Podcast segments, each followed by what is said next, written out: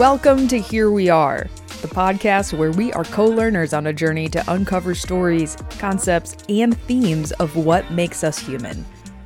I'm Joy Bork, your travel guide for the next few moments while we explore questions, learn more about people, and follow where curiosity leads. This season, we are following my curiosity into discovering more about hope, books, pizza, gratitude, ice cream, and so much more. Today, we are dipping our toes into music. I have a non stereotypical relationship with music. I both love it, know some about it, but compared to my friends who are totally into music and can cite the artist, song title, all the lyrics, and even the album name without thinking, I'm just a casual observer. I like the beat of music. I like to work to instrumental upbeat music a lot. I'll listen to what other people have on, but not country or anything super intense. I get too stressed. But like, don't ask me to pick a playlist. I feel anxious just thinking about it. Gah, okay, Blah, moving on. For me, music has been a way to feel through my fingers. It has been a way to bring order in the midst of chaos. It's an oasis. It's a flow. I'm a pianist and I've played bass guitar in a few church bands since high school. And I find that there really is something amazing about how music is a connector. It's a connection from me to my instrument, from my instrument with the other musical tones. It's the band playing in sync, the audio professionals balancing everything into glorious harmony the audience's feeling in response to the music. We are all connected by this tonal magic.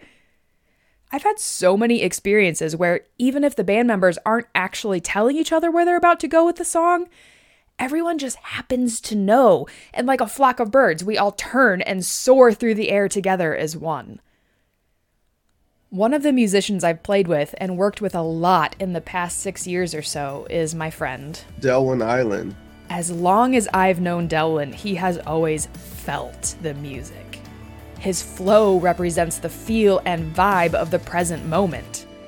I got to chat with Delwyn about his connection with music. Music has, in so many ways, shaped my life and reminded me of who I am in some ways. And I'm a musician and I'm, I'm a professional musician. I do music in church and I, I also write and writing is one of my biggest passions. And so when I say that it has reminded me of who I am, it has been within the things that God has given me to write that when I listen back to Him or I read the stuff that I've written, I'm like, wow, that's what's been going on inside of me this whole time. Like, that's the reflection of the way that I've been processing all of these inputs. And so I think music has been that proverbial life raft that I've been floating on my way toward hope. Music is the medium that has the power to infiltrate our hearts and minds and souls without us giving it permission. It is the confluence of science and art and expression. I, think it is an expression of who you are as a person. The confluence of science, art, and expression. That statement encompasses so many things. Let's start off by unpacking the science of music. I met with Megan Sturzinger. I am a music therapist in Denver, Colorado. My elevator speech when people ask me, What is music therapy? I tell them, for me, since I work with kids, I use music to help them on functional things that will help better their lives we were able to dive into a little bit of the incredible science of how music interacts with our brains and how music therapists harness its effects. So, the big thing around music in general is we process it differently in our brain than we do other stimuli. If we were to do a brain scan of us talking, our brains would light up in our speech centers in the temporal lobe. When you're listening to music, that speech center is still going to light up, but so is the motor center, so like your movement center. And most of your brain is going to light up when you're listening to music because it activates so many different sensors. When you're listening to music and your toe just like instinctively starts tapping, That's because the music's activating that motor center of your brain. You're listening to it, you're processing the language of it. And so music lights up a lot more of our brain. So that's why we can, with music therapy, especially find different avenues to work on things that maybe clients are having harder time working on in other therapies because we're not just focusing on that speech center of the brain, we're focusing on the whole brain essentially. One of the things I say to a lot of families when I start working with them is you know, music therapy is like a sneaky therapy. so we can sneak in a lot of things that maybe would be a little bit more difficult in like traditional therapy or in physical therapy or occupational therapy. So we're really like using a lot of creativity and a lot of times the kiddos don't really realize that we're working on what we're working on because they're just having fun. Music is so sneaky.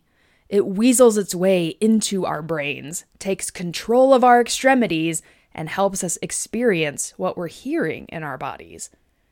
It helps us process life and learn new things. It really is science.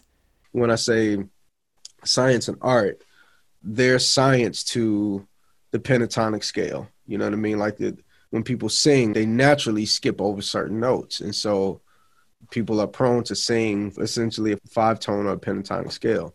And that's the science of it. When you hear a melody that's catchy, I think it taps into science and it has an effect on your brain. That's the infiltration in your mind. And then the artistic side of it is it imitates life in so many ways. That's why love songs are huge. That's why breakup songs, shout out to Taylor Swift, who had a great run of breakup songs, but songs about childhood and parenting that's why those songs are huge and they hit people in a different way. I think of Eric Clapton's My Father's Eyes. And for anybody that's had any kind of relationship with a dad, especially a good one, you hear that song and it it puts you in a tender place.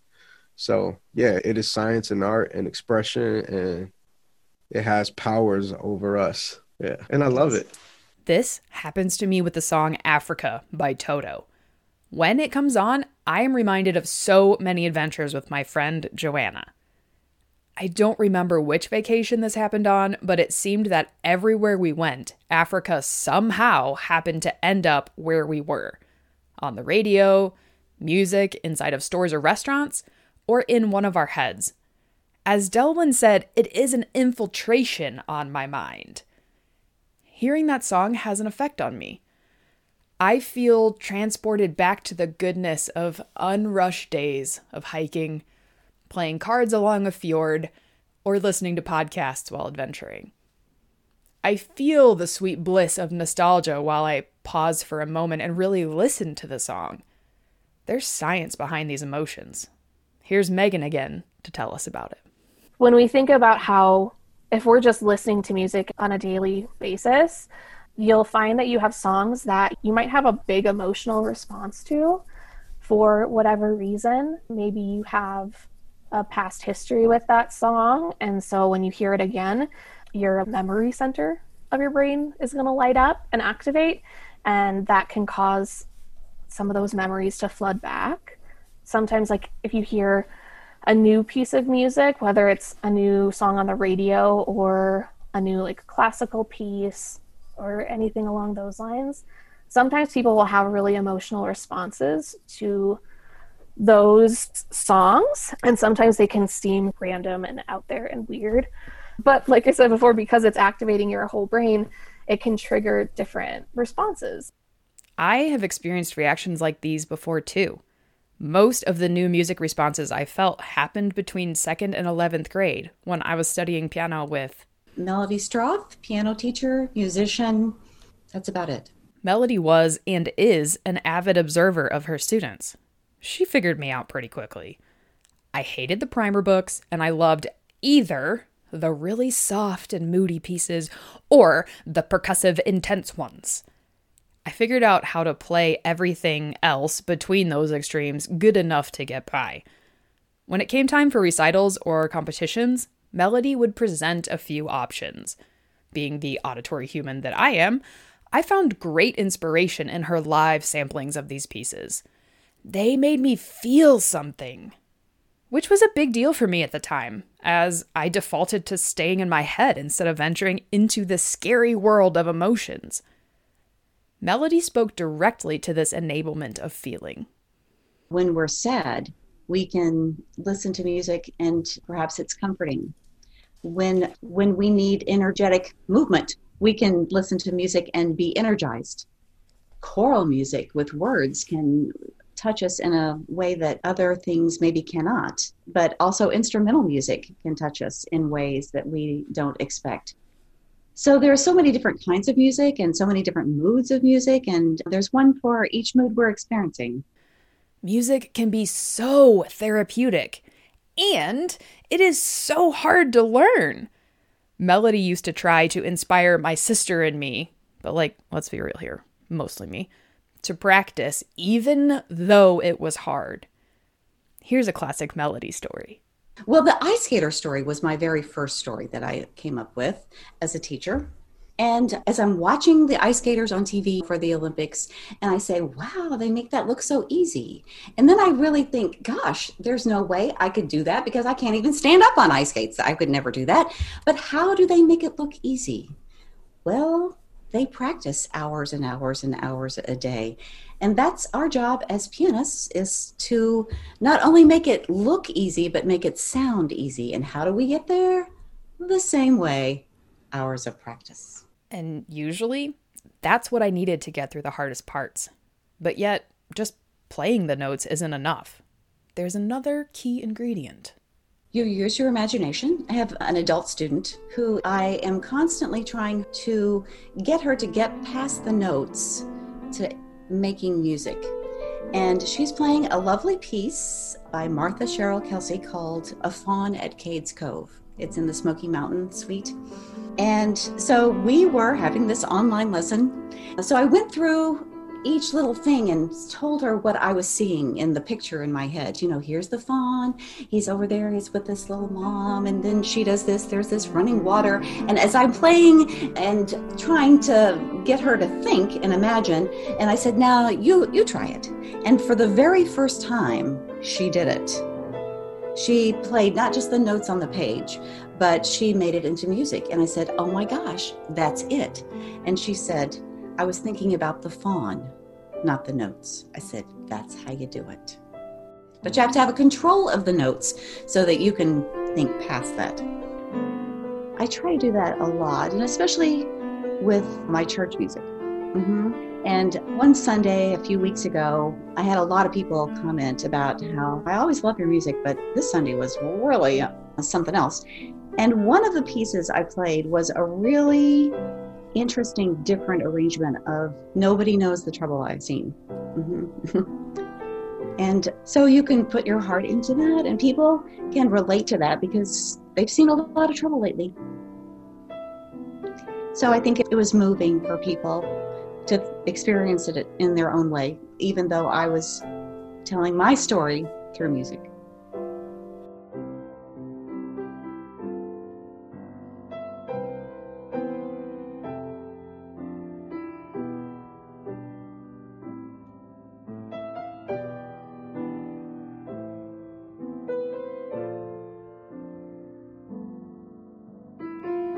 Last week in the storytelling episode, we learned about the storytelling trance. The story that Melody just told reminds me of that. As she was playing, she was in the moment, resonating with the trouble she has seen lately, and inviting others into that experience with her. Meaningful music is both science and art. It is skill and feeling. It is brain and body and emotions. But what exactly is happening in our brains when we play? When you're actively making music, so if you're learning how to play an instrument, if you're singing, if you're playing along with a band, more of those motor sections are gonna be engaged because you're physically doing something. Whereas if you're just listening to it, you're still gonna get that activation in the motor centers. It's just gonna be a little bit more diminished. If you're actively making music, you're creating different neural pathways in your brain because of the activation of everything that music does. So even if you're just learning how to play guitar on your own, that's gonna rewire your brain a little bit.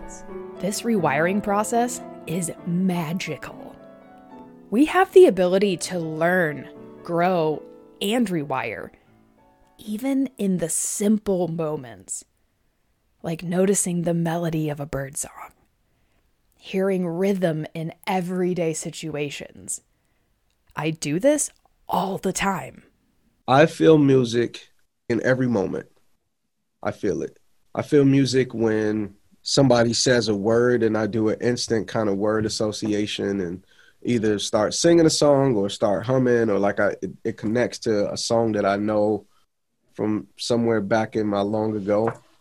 I hear music in the pitter patter like of my kids walking down a hallway or i hear music just standing outside and hearing the sounds of children playing or people walking or people running or people having conversations i hear music everywhere and i feel it that way as well i feel like each person has a song so to say and, and when you're in a place where so many people are just going about is just like a, a beautiful medley of everybody's song and music.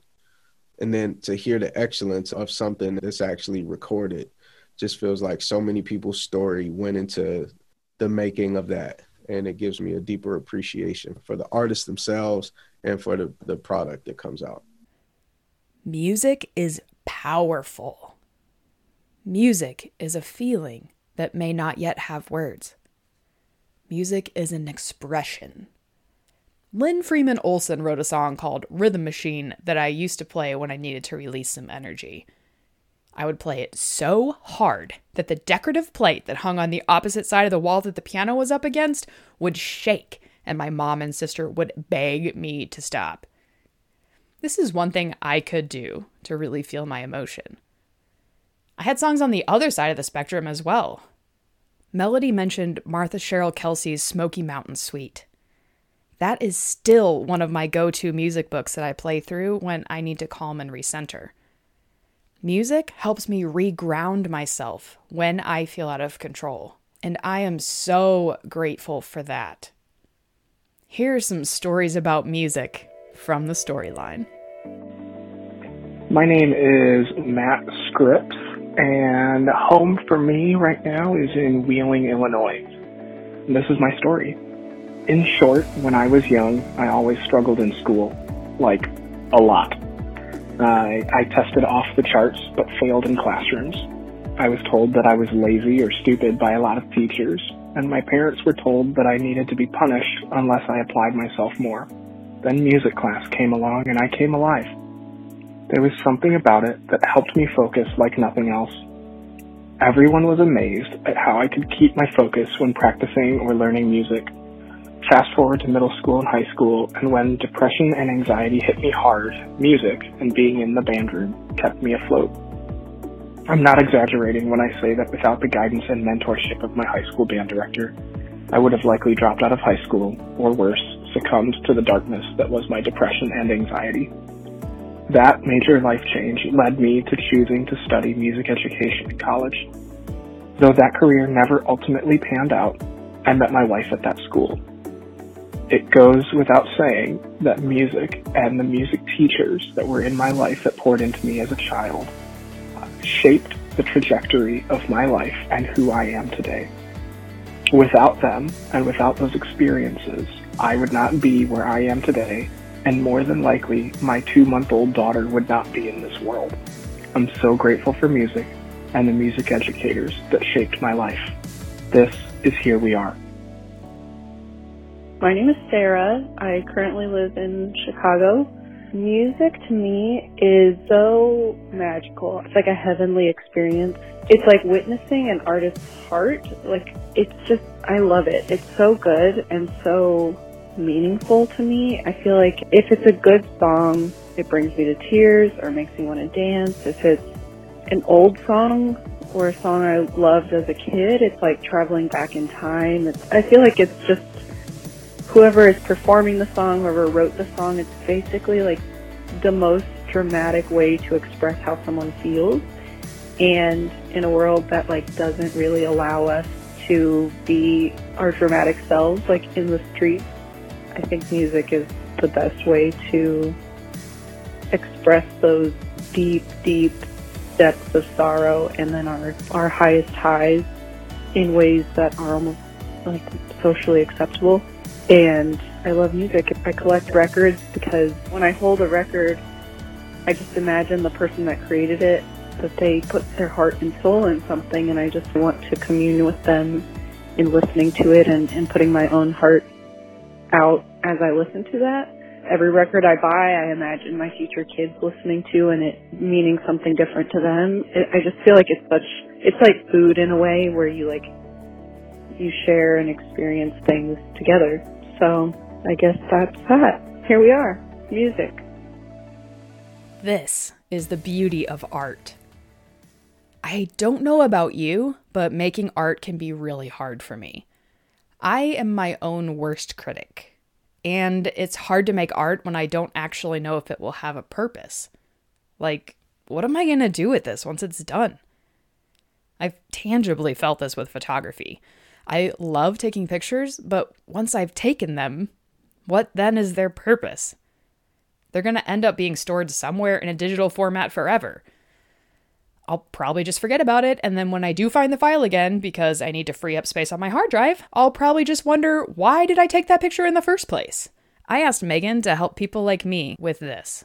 I think all art is important because whoever's creating it, they're creating it for a reason. So maybe it's just to have fun. Maybe it's to convey a message. Maybe it's to make someone think about something. They all have a purpose, even if they live in a folder for 15 years. And I totally understand where you're coming from. The other day, I was trying to write a song and I was like, this is like pointless. Like, I'm never going to play this for anyone. Why am I doing this? But the reason I'm doing it is because I have these thoughts and feelings that I need to get out of my head. And yeah, maybe no one will ever hear them, but I know what they are and I have put them to paper so I can see them and like see them on the paper and most of the time that helps me let them fly out of my brain a little bit. So even if there's not like a greater purpose for a song or a painting or a poem or whatever, the person making it has a purpose even if they don't totally know it at the time. So here we are music as art, science, and expression. During our interview, Melody told me that there is no wrong way to experience music, which then takes me back to her statement that there are so many different kinds of music and so many different moods of music, and there's one for each mood we're experiencing.